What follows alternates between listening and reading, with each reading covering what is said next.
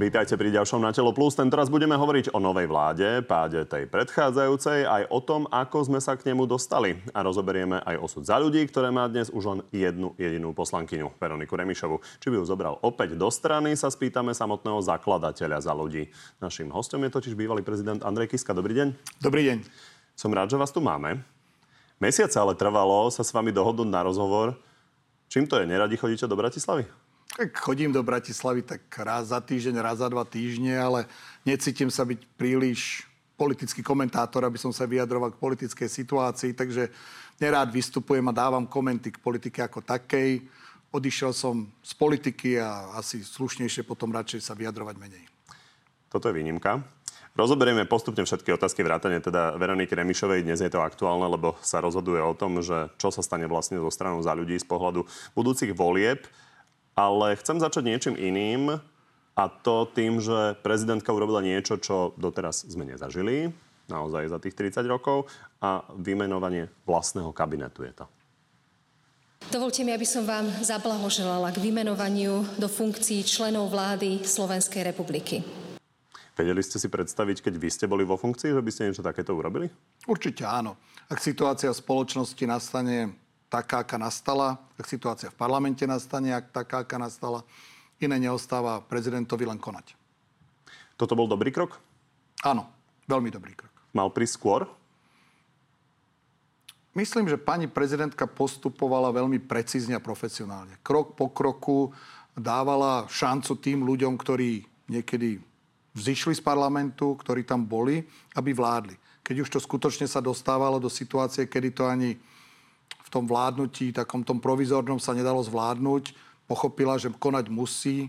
Konal, vydržala, čakala a teraz menovala. Podľa mňa konala veľmi správne. Čiže v zásade by ste robili niečo veľmi podobné. Áno, snažil by som sa vyriešiť krízu zatiaľ v prvom rade cez parlament, cez parlamentné strany a úradnícka vláda je posledným riešením. Ľudový Dodor, ktorý je novým premiérom, má rád športové metafory. On tu jeho vládu prirovnal teda v rámci toho, že nám prebiehajú majstrovstvá sveta v hokeji k štvrtému útoku v týme. Poďme, poďme sa na to pozrieť. Štvrtý útok sa nedostáva na lad veľmi často, iba na krátky čas, ale niekedy dokáže rozhodnúť aj o výsledku celého zápasu. Bude to rozhodujúca vláda, alebo to bude epizódka na pár mesiacov, na ktorú rýchlo zabudneme? Hm, rozhodujúca určite nemôže byť. Táto vláda očakávam, že aj nebude mať podporu parlamentu, nepresadia sa nejaké nové zákony. Ale táto vláda... Okrem iného, ale bude rozhodovať o stovkách miliónov napríklad z plánu obnovy. Áno, ale táto vláda má jednu obrovskú šancu. Jednu obrovskú šancu ukázať, ako sa dá vládnuť. Problémom väčšiny politikov, ale aj ministrov alebo premiérov často je, že pri vládnutí sa v prvom rade pozerajú pri svojich rozhodnutiach na to, ako na to zareagujú ich voliči čo im to spraví s ich preferenciami. To je taká tá prvotná motivácia, čo keď spravím, budem znova zvolený, budú ma mať ľudia radšej. A, to a zároveň potom... podstata demokracie? Áno, ale to potom presne robí to, ak takto konáte, ak takto konáte, tak sa snažíte nepríjmať nepopulárne opatrenia, ktoré sú ale nesmierne potrebné. A táto vláda, táto vláda žiadne takéto limity nejakých koalícií, parlamentu, záväzkov nemá. Môže konať tak presne, ako bola nastavená odborne, slušne, kompetentne a ukázať to, že sa to na Slovensko dá bez cirkusu a bez hádok. Ľudový Dodor ako premiér? Áno.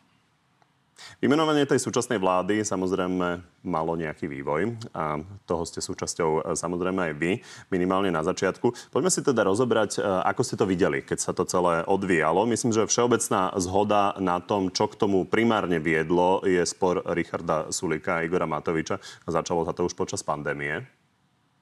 Sulík osobne bude po nociach kopať tie hroby?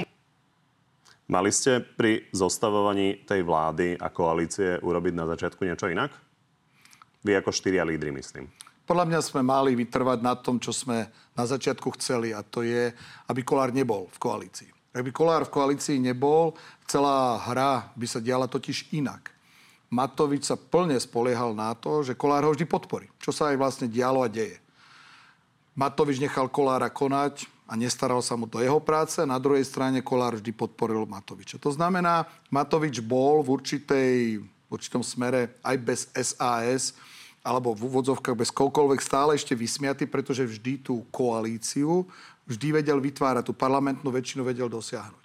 A to bolo to, čo jemu dávalo takú tú energiu a takú tú silu, ktorá keď sa priráta k jeho povahovým vlastnostiam, ako je ješitnosť, pomstichtivosť, vzťahovačnosť a to všetko, keď sa k tomu priráta, viedli k tomu, ako sa to dialo. Takže vy to máte jasné z pohľadu toho, kto môže primárne za tie problémy v konflikte Igor Matovič a Richard Sulík? Ako myslím, že pán Sulík tiež k tomu nie vždy pris, neprispel, respektíve sa do tohoto boja zapojil. Stával sa takou ako keby malou opozíciou vo vnútri, vo vnútri koalície, čo Myslíte bolo pre mňa... si, že toto by nebolo, keby Boris Kolár nebol súčasťou uh, myslím, uh, myslím si, že konflikt Matovič versus Sulík by bol podstatne menej vyhrotený, pretože by vedeli, že jeden bez druhého uh, to proste nedajú. Mali by tak, ako sa k sebe správali počas predvolebnej situácie, boli relatívne priateľskí, ústretoví, hľadali nejaké spoločné riešenia, tak takto mali pokračovať aj v rámci, keď už boli vo vláde.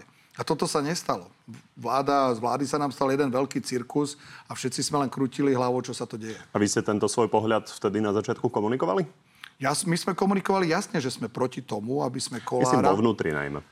Vo vnútri na záver sme zvažovali, čo ako spraviť. Rozhodli sme sa, že vojdeme do štvorkoalície, boli sme tam a bojovali sme. Poďme sa teda posunúť ďalej k vláde Eduarda Hegera. Tá padla teda popri snahe SAS dostať z kresla tentoraz už ministra financí Igora Matoviča.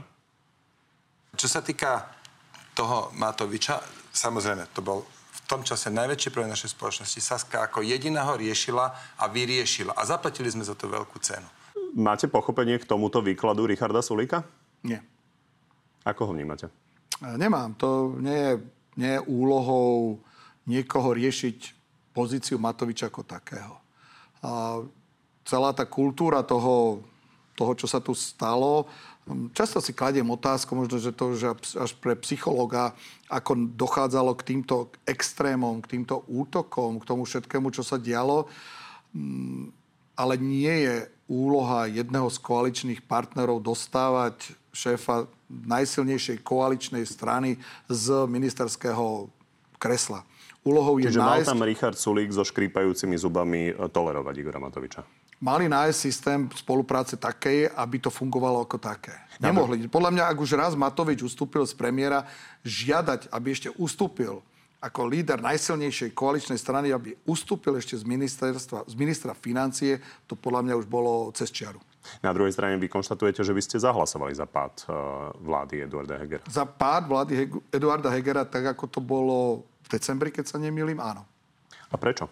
Pretože... Keďže to bolo o Igorovi Matovičovi no, a to tam, s tým súvisí, čo ste už áno, povedali. ale tak eh, v prvom rade treba si povedať, že ja pána Hegera mám rád. Je to slušný človek, odborník, ale to, že si nespravil poriadok, dá sa povedať, so svojím šéfom, že nedokázal tú vládu a celú tú situáciu v koalícii ustrážiť tak, aby sa to nerozpadlo, to pada už na jeho, na, už na jeho hlavu. To, že teraz sa snaží od neho dištancovať, pretože už začínajú predvolebné boje, to je niečo iné. Ale v tom čase, aby jasne zavelil, kde sa dejú chyby, čo sa dejú chyby a dal dokopy na záver to, aby sa to nerozpadlo, je žiaľ aj chybou pána Hegera, preto by som za pár vlády zahlasoval. Eduard Heger aktuálne tvrdí teda, že on sa snažil nejakým spôsobom nebojovať proti Igorovi Matovičovi kvôli tomu, že potreboval hlasy na to, aby prešli veci z plánu obnovy a podobne. To nechajme ale tak. On v každom prípade teraz zápasí v tom politickom boji a snaží sa na poslednú chvíľu nejakým spôsobom pospájať, napríklad s Mikulášom Zurindom, napríklad so stranou Most, napríklad so Žoltom Šimonom, ale teda zatiaľ neúspešne. Myslím si, že sme ponúkli štedrú a férovú ponuku. Dokonca sme boli ochotní sa rozprávať a dali sme do placu aj miesto lídra. Vy viete, čo je to zakladať stranu, ktorá nenaplní očakávania. Precenil sa Eduard Heger? To je ťažká otázka. Či on precenil sám seba, alebo tá situácia sa niekde takto dostala. Ja ako prezident, keď som založil stranu, na úvod sme mali nejakých 4,5-5%, potom sa nám podarilo v prieskumoch vyšpelať na 12, aby sme potom v dôsledku rôznych okolností padli na tých 5,5, ale začínali sme späť a šplhali sme to dohora. Onako, e, myslím si, že tú stranu mal založiť, to bolo v poriadku. mal stiahnuť najkvalitnejších ľudí z Olano, aj to je v poriadku, ale mal byť potom práve pripravený a neviem, čo všetko prebiehalo na, na stretnutí s pánom Dzurindom či s pánom Šimonom, čo tam všetko prebiehalo, ale mali sa potom na záver dohodnúť. Ak máme tri strany okolo od 1 do 3,5% a každý sa hraje na toho, ktorý je tam hlavným pánom a núka druhému miesto na kandidátke, to nie je dobré. Nevidím, neviem, čo sa tam presne udialo za tými dverami, ale ak do toho vchádzal, tak mal byť pripravený pri týchto percentách, ktoré má nájsť tú hru, aby sa tak stalo. Nestalo sa. Nestalo sa. Čo teraz? Odísť z toho? Nie, no podľa mňa on teraz toho odísť asi neodíde. Toto je rozbehnutý boj, ktorý sa podľa mňa bude snažiť e, nejak zvládnuť. Každá z týchto troch strán niekde podľa mňa v kútiku dúfa, že v septembri vyťahne nejakého žolíka a všetci ľudia povedia, wow, na toto sme čakali a ideme vás voliť a budete mať, ja neviem, 10-12%. Netvrdím, že v minulosti v niektorých štátoch sa tak nestalo, že strany založené na posledné obdobie získali veľa percent, ale myslím si, že v prípade týchto troch strán sa taký zázrak, nemyslím, že sa stane a držím im prsty, aby sa do toho parlamentu aspoň niektoré dostali. Poďme teraz na chvíľu k vášmu niekdajšiemu hlavnému superovi, Robertovi Ficovi, ktorý naopak v tých prieskumoch e, momentálne vedie, na rozdiel od Eduarda Hegera. A váš hlavný zdroj konfliktu e, bola najmä v prvom rade kauza KTAG, teda Kiska Travel Agency a financovanie financovanie e, vašej prezidentskej kampane cez ňu? Prečo je nemožné, nemožné, aby na čele štátu stal daňový podvodník. Jednoducho to je nemožné. Priznávate, že ste mali tú kampaň financovať inak? Tú kampaň sme financovali, ako som pokladal v daný moment, za najsprávnejšie. V tom necítim zásadný žiaden problém. Zásadný problém cítim v tom, že kvôli tomu, čo robia desiatky tisíc podnikateľov na Slovensku. To znamená, že dávajú si do nákladov záležitosti, ktoré im daňový úrad potom... Desiatky tisíc podnikateľov nekandidujú úspešne za prezidenta. Áno, ale... Keď sa pozrieme na to, vaši odporcovia si myslia, že to bol zámerný podvod.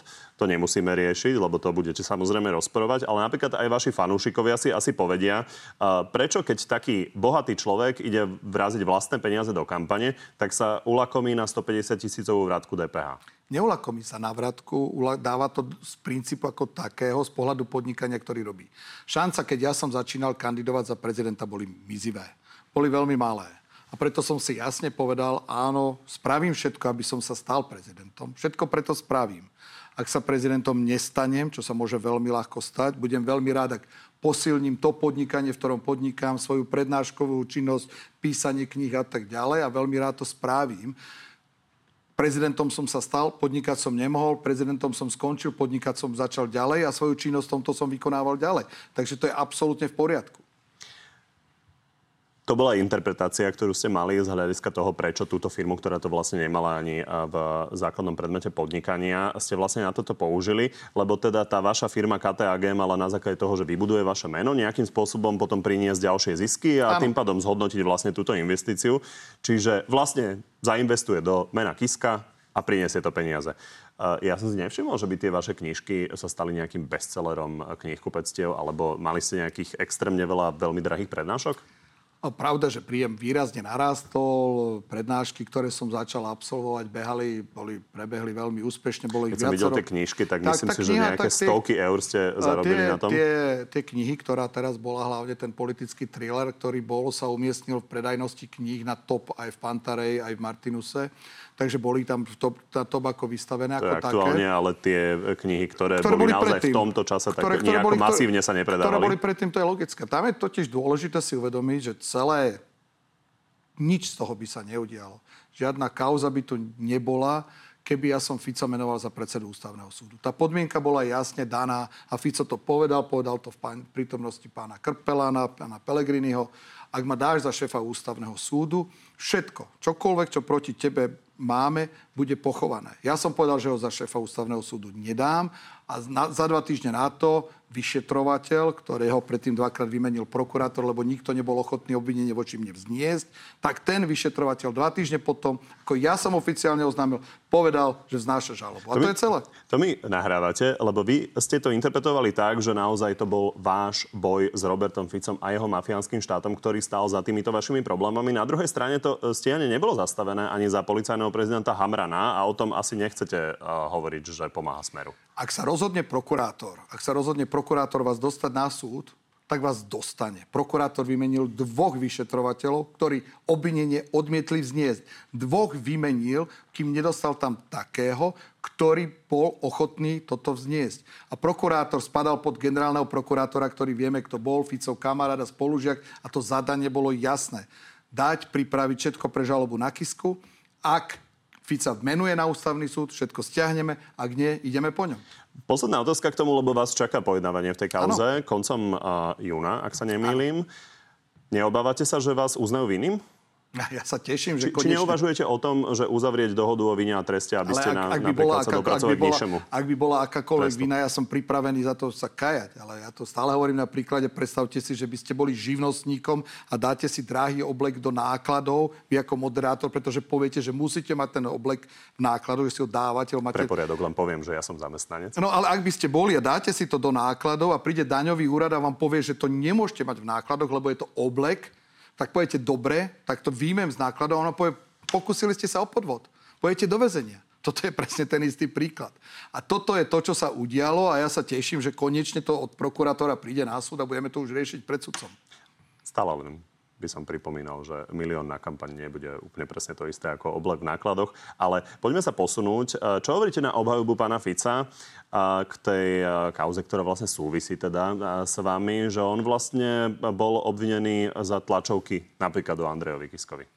Tak ak e, sa za tlačovky povie napríklad, to posadzuje to, čo teraz už spomínaný pán Rajecký povedal, ako mu Pelegrini dal, pardon, ako mu Kaliňák dal podklady ku kauze KTAG a potom mu volal rýchlo, prosím ťa, zverejni ďalšie, to bol ten Jegor z tej Ukrajiny, ak si zavolal na úrad, teda do hotela, pomôžte mi, kde si sídlil smer pri zimnom štadióne, kde mávali, kde mávali centrálu, kde si zavolali... Double tree by, by, by kde, si, kde, si, kde si zavolali šéfa daňového úradu, ktorý doniesol celú kauzu, musel všetko doniesť, celý spis KTAG riešili to.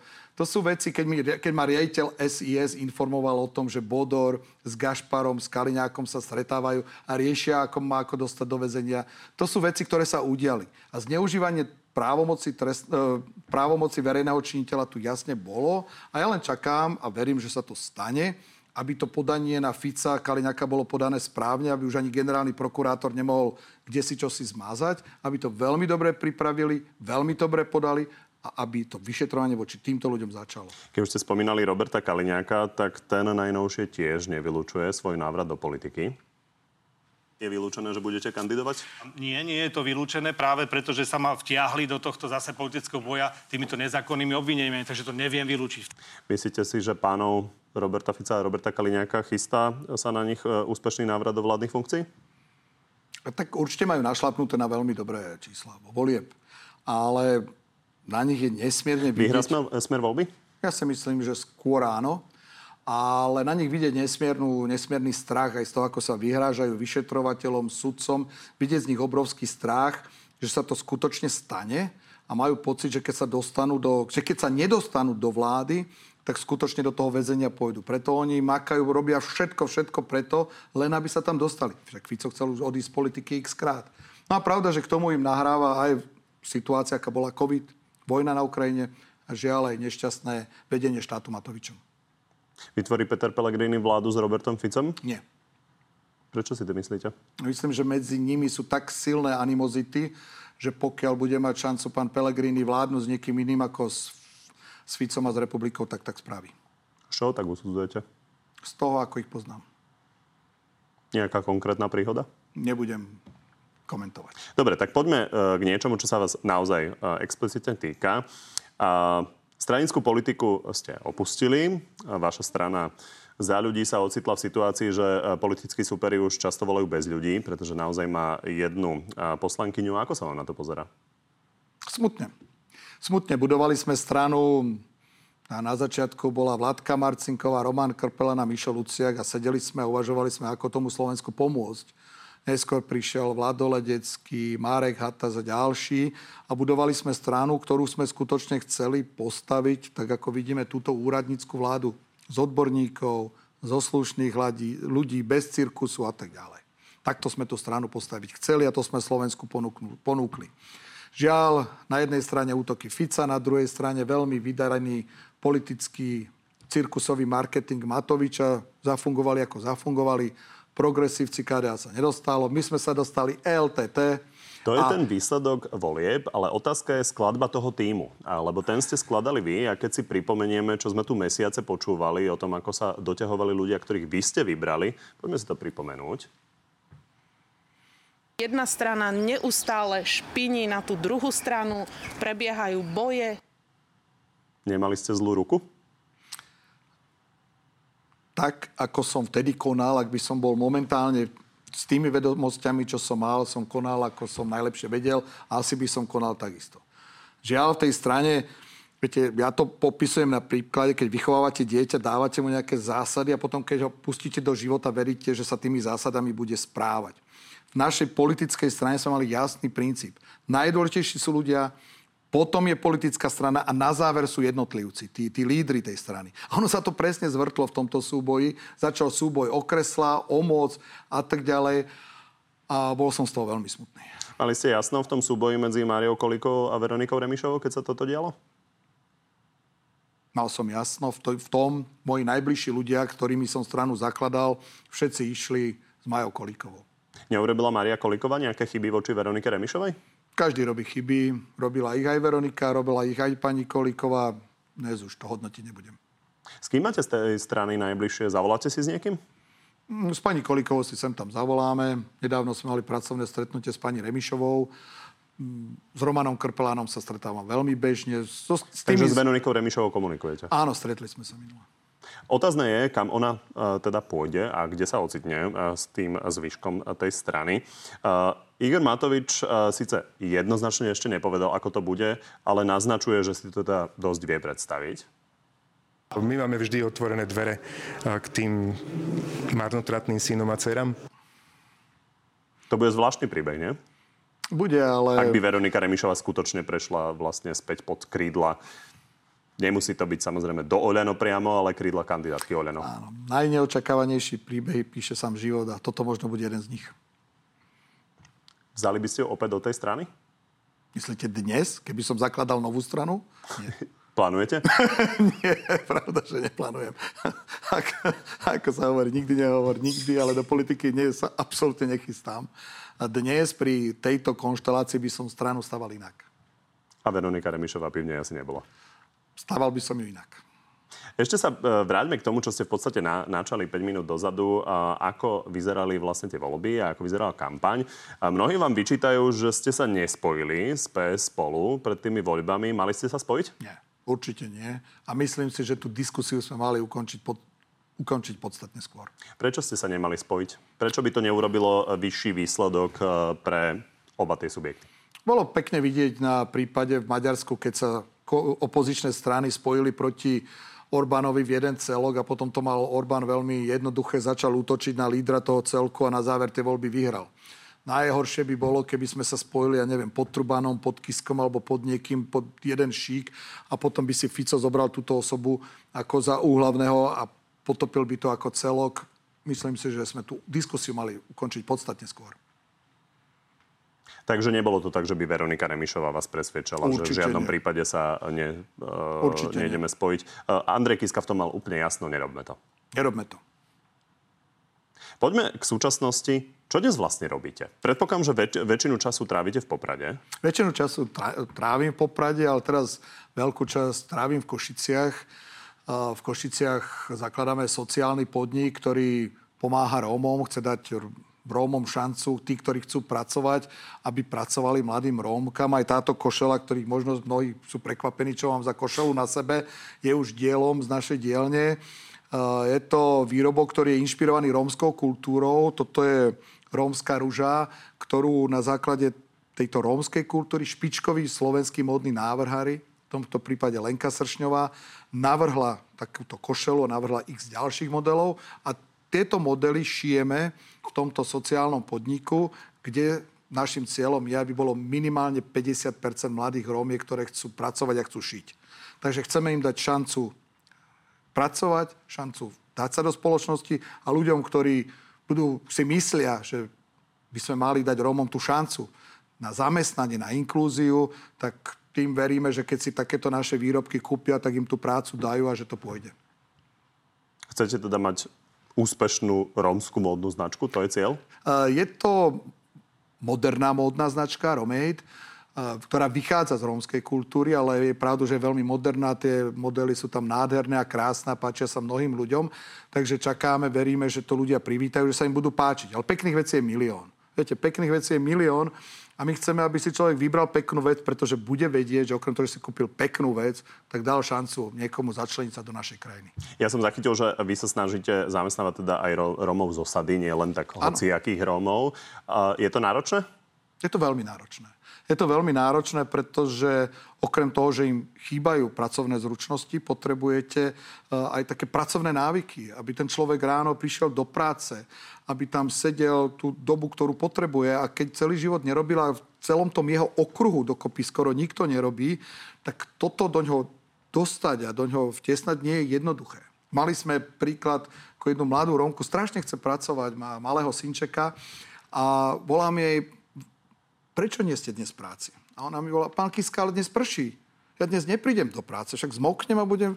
Hovorím, prosím vás, kúpite si dážnik. Ak kúpite si náhradné oblečenie, máme tam šatňu, môžete sa prezliesť. Ale na Slovensku prší každý piatý deň. Nemôžete prísť, neprísť do práce kvôli tomu, že prší. A to je presne ten mentoring, ktorý potrebujete s tými ľuďmi robiť. Sú na nich exekúcie, pobrali si telefóny, nesplácali, začnete im dávať výplatu, zoberiem skoro všetko exekútor musíte riešiť osobné bankroty. Je to ťažká práca, ale podľa mňa stojí za to. A napriek tomu to teda nevidíte beznadejne? Nie, nie, nie, ja som obrovský optimistom. Sú zamestnávateľe, ktorí to už ktorí tak robia a my to chceme robiť ale aj tak, aby samotní ľudia, keď budú tie výrobky si kupovať, aby vedeli povedať, dajme im šancu.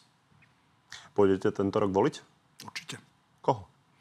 No som teraz na váškach. Lebo v rôznych stranách máte bývalých spolustraníkov. tak, e, v prvom rade ja veľmi pozitívne vnímam prerod, ktorým prešlo progresívne Slovensko. Mladého Šimečku vnímam nesmierne pozitívne a myslím, že v tých ľuďoch potom neúspechu došlo k tomu dôležitému, k takej pokore.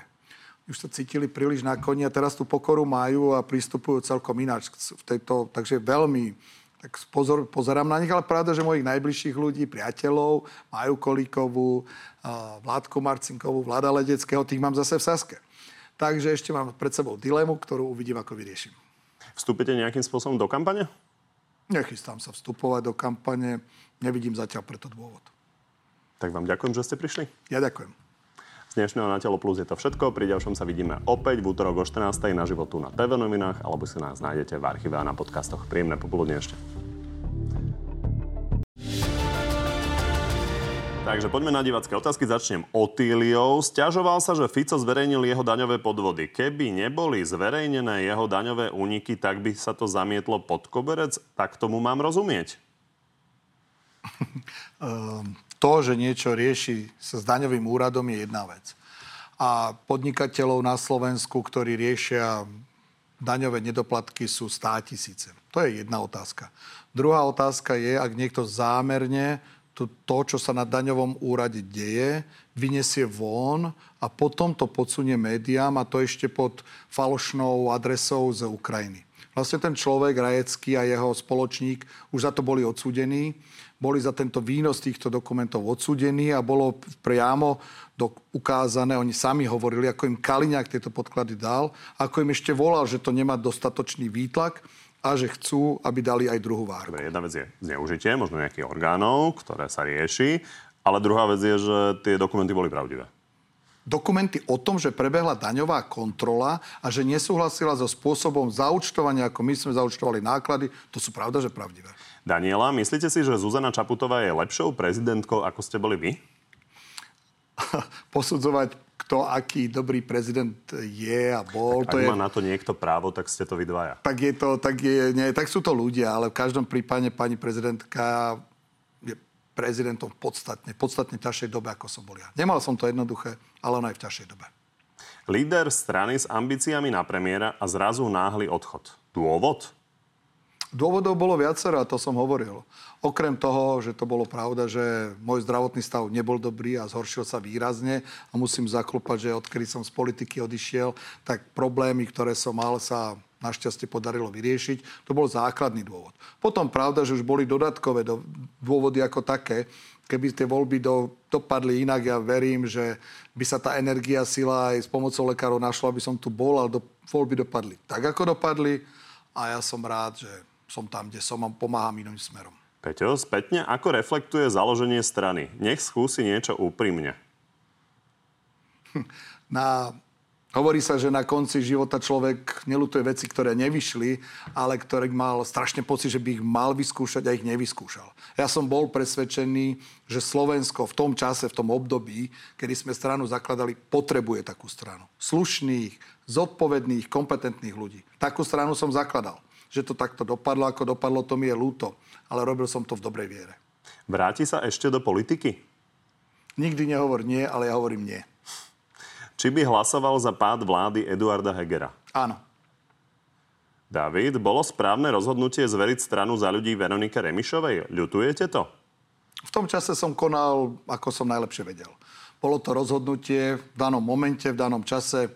Všetci vedia, že sám som ponúkal dokonca predsedníctvo, aby sa ním stal Roman Krpelan, ktorý ale nechcel vchádzať do aktívneho politického života. A v tom čase sme sa rozhodli, ja sám som bol presvedčený o tom, že Veronika Remišová je najsprávnejšia voľba a tak som konal. Už si to nemyslíte? Strana dopadla žiaľ tak, ako dopadla a je mi to ľúto. Ďakujem. Prosím.